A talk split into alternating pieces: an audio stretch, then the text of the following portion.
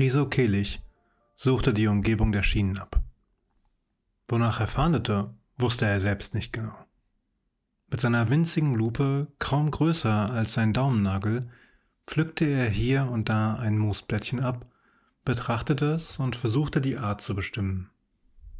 Prägnante Exemplare wanderten in ein für Medikamente gedachtes Dosenfach. Besonders vorsichtig war er, wenn es um eine rare Spezies ging. Fand er Pilze, legte er sie in ein Weidenkörbchen, das mit einem Hanfgurt an seiner linken Schulter herabhing und schon einige dickbäuchige und feinhütige Fruchtkörper enthielt. Früher war er mit Reni im Westerwald unterwegs gewesen. Sie hatten Steinpilze, Maronen, Auslandseitlinge und netzstielige Hexenröhrlinge gesucht. Heute war er interessiert an jenen Spezies, die um die Schienen herum wuchsen. Hochgewachsen, schlaksig, mit langen, braunen, goldenen Haaren trug er seinen V-grünen Vintage-Mantel. Er liebte dieses ihm viel zu große Kleidungsstück, das nie um eine Tasche verlegen war, in deren Gesamtzahl alle möglichen Utensilien untergebracht werden konnten. In seinem kleinen Feldrucksack transportierte er neben dem Skizzenbuch seinen indischen Schal sowie Proviant und Gefäße für Proben. Was ihn interessierte, waren nicht direkt die Wellen, sondern das Biotop, welches um sie herum entstanden war. Die Idee, sich genau diesen Typ von Umgebung auszusuchen, entstammte Gesprächen mit Professor Sheldrake in Oxford und Professor Palm in Freiburg, bei dem Riso gerade seinen Master in Biologie beendet hatte. Beide Profs hatten darüber spekuliert, ob das Phänomen der Wellen eine biologische Komponente oder Basis haben könnte. Bisher waren es vor allem Physiker und Geologen gewesen, die sich um die naturwissenschaftliche Erklärung des Phänomens bemüht hatten.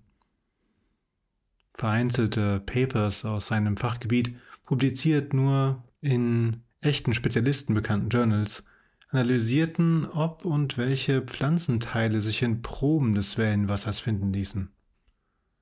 Neben mikrobiologisch unauffälligem Gerümpel waren auch Pilzsporen darin entdeckt worden, was das Interesse der beiden Forscher und ein paar anderer Kollegen geweckt hatte. Bisher war nicht viel daraus geworden. Nichtsdestoweniger hatten sowohl Sheldrake wie Palmer bei einem gemeinsamen Forschungskolloquium des BIOS Exzellenzclusters die Frage diskutiert, wie diese Sporen in derartigen Mengen in die Wellen hineingeraten konnten. Darauf hatte Riese beschlossen, über dieses Rätsel zu promovieren und suchte nun jene Orte auf, an denen die Wellen am häufigsten entlang liefen. Seine Studentenbude, die er in Sachsenhausen angemietet hatte, war voll von Proben, die er mal mehr und mal weniger säuberlich katalogisiert hatte. Riesau wusste, dass es nicht ungefährlich war, sich so dicht an den Schienen zu bewegen.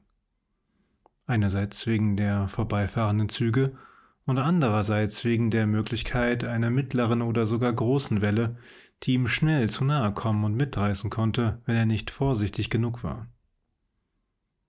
Nur einige Meter von den Schienen entfernt begann ein Waldstück, das an ein kleines Naturschutzgebiet grenzte. Riso hatte vor, es nach seinen Recherchen an den Gleisen zu durchwandern. Er hatte über seine Uni Zugriff auf Karten, die alle Naturschutzgebiete Deutschlands genau verzeichneten. Rechts lag der Hang leicht abschüssig neben der Zugstrecke. Man musste vorsichtig sein. Er beugte sich zu den Schienen hinunter. Es war schon erstaunlich, wie viele Arten von Flechten hier wuchsen. Kein Wunder, dass diese ganze Gattung zum widerstandsfähigsten gehörte, was der Planet zu bieten hatte, dachte Riso. Er kniete neben den massiven Metallbändern und stellte fest, dass sie nicht die geringste Spur von Rost zeigten. Sollte das Wasser nicht zumindest so viel Feuchtigkeit zurücklassen, so dass der Rost stärker ansetzte? Mit einem Wattestäbchen strich er daran entlang, beschriftete das Döschen, in welches er die Probe hineinlegte, mit Ort und Zeitpunkt. Gleichzeitig hatte ihn ein Geruch neugierig gemacht. Sporen? Hätten diese nicht schon lange weggeschwemmt sein müssen? Er lief gebückt weiter und beobachtete genau, was da zwischen den Steinen alles wuchs. Auf den ersten Blick wenig Besonderes. Ein paar blaugraue Vecanora Morales Mauerflechten, vereinzelte weißgrüne Lecidela stigmatea, Fleck-schwarz-nass-Flechten und hier und da eine gelbe Caloplaca citrana, der Zitronenscheinfleck. Als Feldökologe, der seine Zeit auf Wiesen und in Wäldern anstatt im Labor verbrachte, waren es nur die seltenen Exemplare, die ihn begeistern konnten. Das Gewöhnliche wurde nur dann faszinierend, wenn es sich in einem Kontext aufhielt, wo es eigentlich nichts zu suchen hatte und damit seine eigene Definition als gewöhnlich durchbrach. Lungenflechten zum Beispiel mochten in Andalusien häufig vorkommen, auf der brandenburgischen Seenplatte wurde ihr Fund erklärungsbedürftig. Das war ihm erst vor vier Monaten passiert und noch gab es keine Erklärung für die Wanderbewegung. Riso hielt sich gerade ein Stück Caloplaca unter seine Minilupe, die wie ein zu klein geratenes überdickes Monokel aussah, als er ein leichtes Vibrieren verspürte. Er blickte hinter sich auf die Gleise, die in ungefähr 100 Metern Entfernung eine Kurve machten. Er wusste, was das zu bedeuten hatte. Nur zwei, drei Sekunden später hörte er in der entgegengesetzten Richtung von Norden kommend ein lautes Tuten. Der RE 30 nach Frankfurt. Riese musste die Zeit falsch eingeschätzt haben. Instinktiv bewegte er sich von den Schienen weg nach rechts in Richtung des Schutzgebietes. Er stolperte und fiel hin. Hinter sich sah er, wie die Welle gerade um die Kurve bog. Sie war eine von mittlerer Größe, schätzungsweise zwei Meter, noch riesiger, wenn man von unten hoch sah. Fast war ihm, als sei er ein Reh, das von einem Scheinwerfer geblendet wurde. Erneut tutete der Zug und weckte ihn aus seiner Erstarrung. Abbremsend hörte Riso das schrille Pressen von Metall auf Metall. Die Welle musste erst kürzlich entstanden sein, wenn der Zug immer noch diese Geschwindigkeit drauf hatte. Er sprang auf die Füße und spurtete in Richtung Waldrand. Zug und Welle rasten aufeinander zu. Das Knirschen der Bremsen wurde immer lauter, während die Welle keine Anstalten machte, ihre Geschwindigkeit zu verringern. Riso hatte mit fünf, sechs weiteren großen Schritten den Waldrand erreicht. Das Adrenalin hatte seinen Magen zusammengezogen, die Härchen auf Arm und Nacken waren aufgestellt wie kleine Antennen. Er drehte sich um, legte sich flach auf den Boden und robbte nach hinten. Hinter ihm begann die Böschung, so krallte er sich in den Boden, blickte über den Hang. Die Welle rauschte an ihm vorbei, direkt auf den bremsenden Zug zu. Keine zwanzig Meter von ihm entfernt explodierte die Welle bei Aufprall. Die Lautstärke überraschte ihn, ein knallendes Wusch. Wie an einer steilen Küste, wo Ozean und Fels unaufhörlich aufeinander stießen. Wasser spritzte zu beiden Seiten längs des Zuges und explodierte, wie ein plötzlich aufgespannter Schirm. Mit seiner Restgeschwindigkeit schob und schüttelte der Regionalexpress die Wassermasse ab und verteilte sie sprühend auf die umliegende Vegetation. Auch Riso bekam eine gehörige Portion ab, als das Nass über die Blätter nach unten floss und für einige Sekunden einen wolkenlosen Platzregen erzeugte. Der Zug hatte beim Aufprall leicht gewackelt, was Riso erschreckt und gleichzeitig gelähmt hatte. Er drückte sich weiter nach hinten zitternd am ganzen Leib, nass die Hände ins matschige Wurzelwerk gekrallt, als könne er immer noch weggespült werden. Ohne die nötigen Verstärkungen und Modifikationen an den Loks war es undenkbar, dass sie einer solchen Kraft standhalten konnten.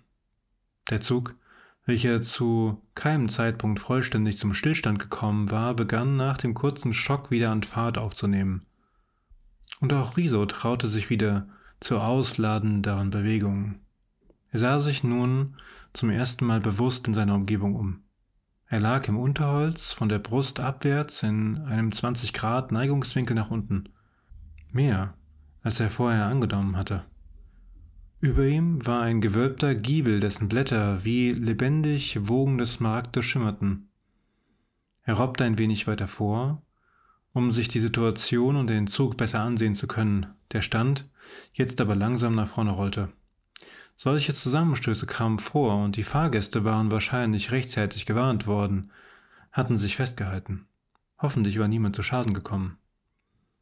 Der Zug nahm wieder Fahrt auf und rollte an ihm vorbei. Riso versuchte durch die Fenster zu spähen. Er drückte sich einige Zentimeter vom Boden ab, um zu sehen, was im Inneren vor sich ging, wollte gleichzeitig aber vermeiden, entdeckt zu werden. Es klappte.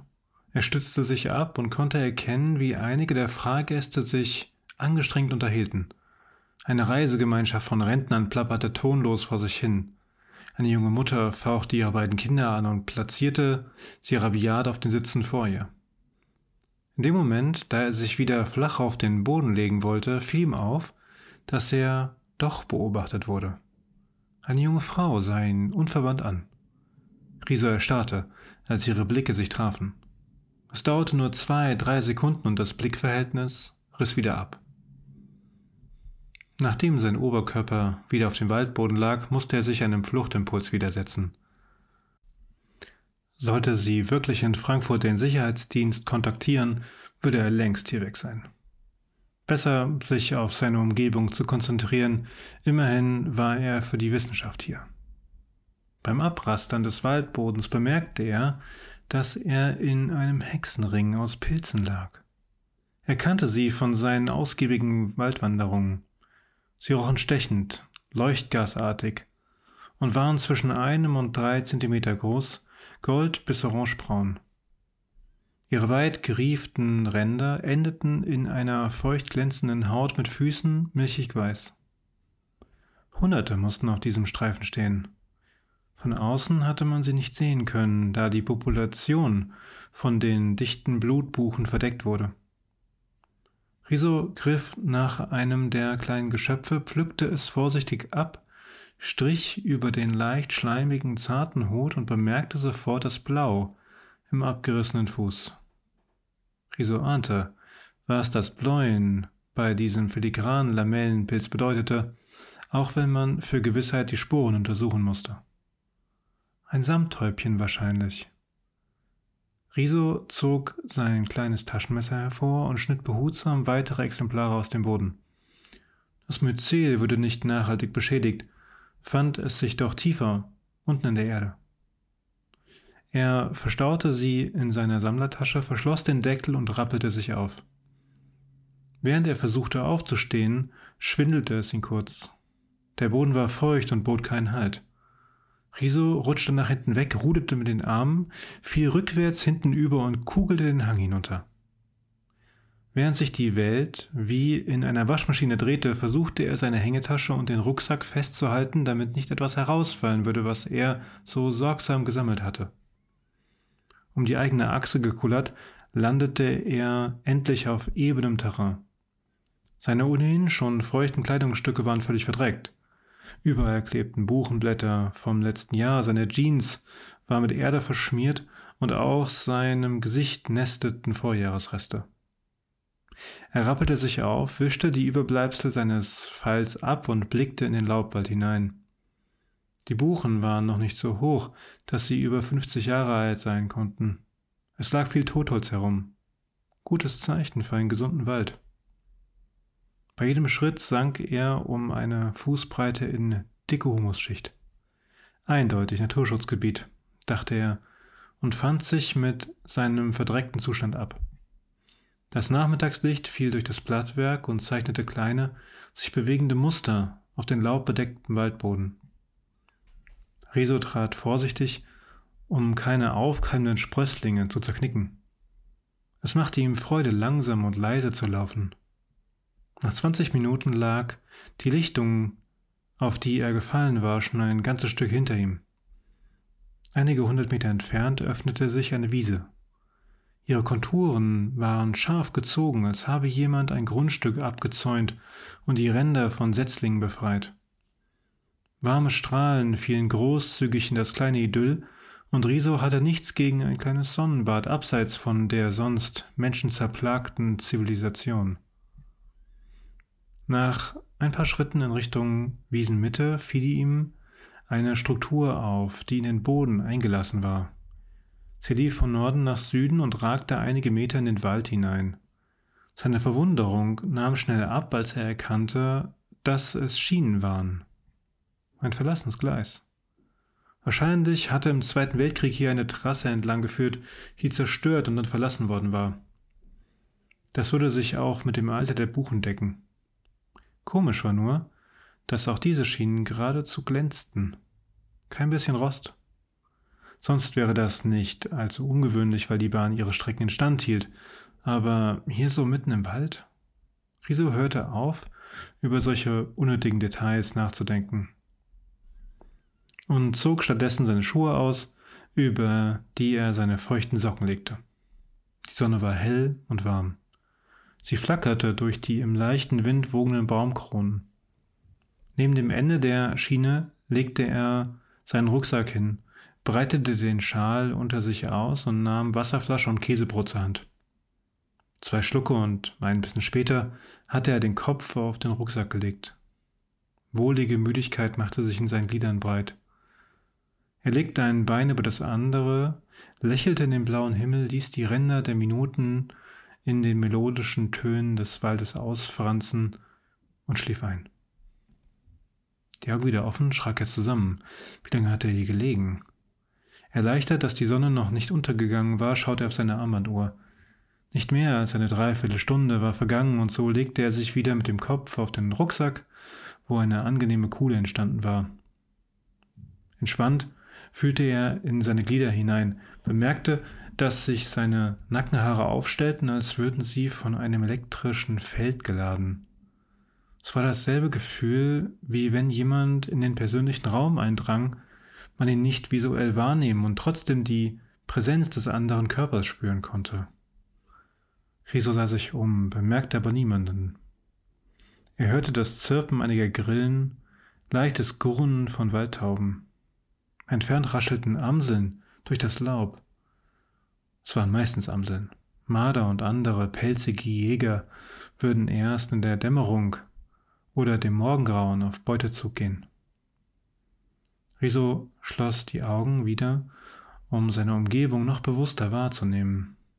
Zwischen den Waldgeräuschen wogte noch etwas anderes. Ein Vibrieren, subtil, fast scheu. Es entfernte sich von ihm und rückte Stück für Stück näher heran. Feine Ohren, die über viele Naturwanderungen in ihrer Unterscheidungsschärfe trainiert worden waren, ertasteten das sanfte Wummern, dessen Frequenz einer in niederschwellige Bewegung versetzten Drahtspule glich. Nach weiteren Fühlminuten spähte Riso auf die ins Nichts laufenden Gleise. Und dann sah er das Glitzern. Sie kam langsam auf ihn zugekrochen. Zart, von Sonnenstrahlen geküsst, bewegte sie sich auf der Schiene in seine Richtung. Nicht höher vom Boden als zehn Zentimeter floss sie auf ihn zu und fast genau vor seine Nase. Am Ende hielt sie eine kurze Weile inne, gab Riso Gelegenheit, sie zu betrachten und machte sich auf den Rückweg. Sie kam Riso vor wie ein Laufstegmodel, das kurz posiert, sich elegant mit einem Hüftschwung umdreht und wieder in die andere Richtung läuft, während ihm alle Blicke folgen. Riso stand der Mund offen. Sie war wahrlich winzig. Eine Zwergin ihrer Gattung.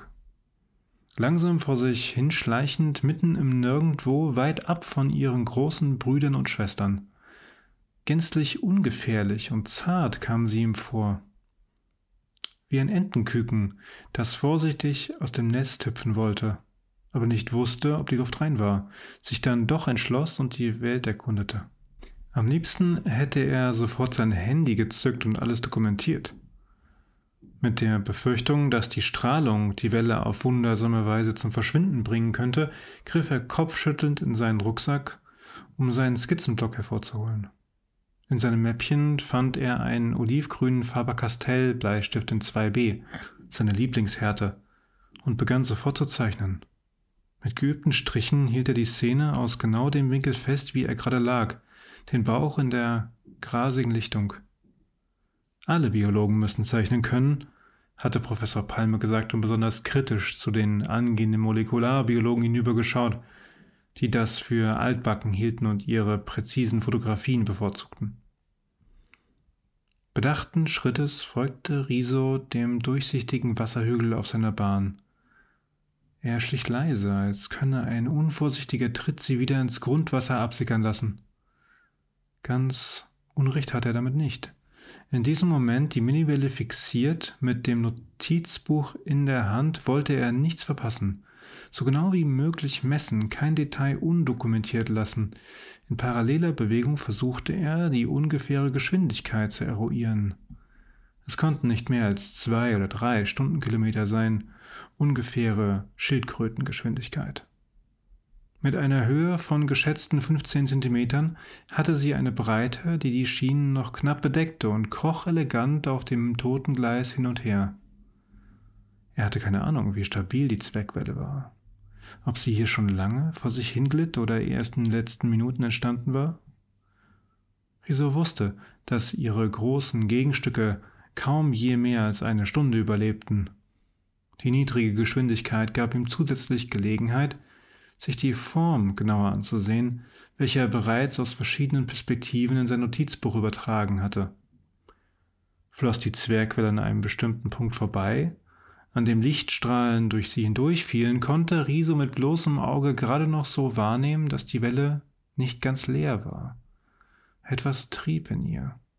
Von der Größe her hätte es Plankton sein können, winzige Krebstierchen Blauwalnahrung. Was dort umhertrieb, hatte eine Farbe. Im Lichtstrahl blitzten diese mikroskopischen Teilchen wie eine geschrumpfte Version von grünblauem Konfetti. Algen, Keime, winzige Käfer, Fluss, Krebs, Eier, Samen, Blattreste? Er wollte es unbedingt wissen. Ich kann sie sowieso nicht mitnehmen, dachte er und fasste sich ein Herz. Wenigstens musste es eine Probe sein. Postiert linksseitig in der Mitte der Schienen zückte er die Pipette, welche immer Teil seiner Ausrüstung war, und legte ein Reagenzglas bereit. Die Zwergwelle kam auf ihn zu, wie er dort auf den Knien und mit der Pipette über die Schiene gebeugt saß, in Hab-Acht-Stellung vergeistigt. Sie glitzerte noch einmal kurz für ihn, als sie den Lichtstrahl passierte und kam dann in Reichweite seines langen Armes. Er führte die am Gummiende zusammengedrückte Pipette parallel zu ihrem höchsten Punkt. Der so erzeugte Unterdruck würde eine kleine Menge aus ihr heraussaugen. So vorsichtig wie er konnte, drang er in sie ein. Es war nur ein halber Zentimeter. Am liebsten hätte er lediglich etwas von ihr abgeschabt und sie so wenig wie möglich gestört. Trotz einem kleinen konzentrischen Kreisen die das Eindringen der Pipette erzeugt hatte, behielt sie ihr Tempo bei. Es schien sie nicht zu stören. Als Riso das Gummiende losließ und die Pipette ein klein wenig Flüssigkeit aufsog, veränderte sich etwas. Die Zwergwelle blieb stehen. Vor Schreck zog Riso sofort heraus, was er in sie eingeführt hatte. Still vor ihm blieb sie stehen und Riso war, als würde nun er von dem kleinen Wasserhaufen beobachtet. Je länger er hinsah, umso deutlicher wurde das Schütteln, welches über ihre Grenzschicht lief, wie bei einer Membran, die zu zittern begann. In dem Augenblick, als Riso sich entfernte, zerbrach die Zwergwelle.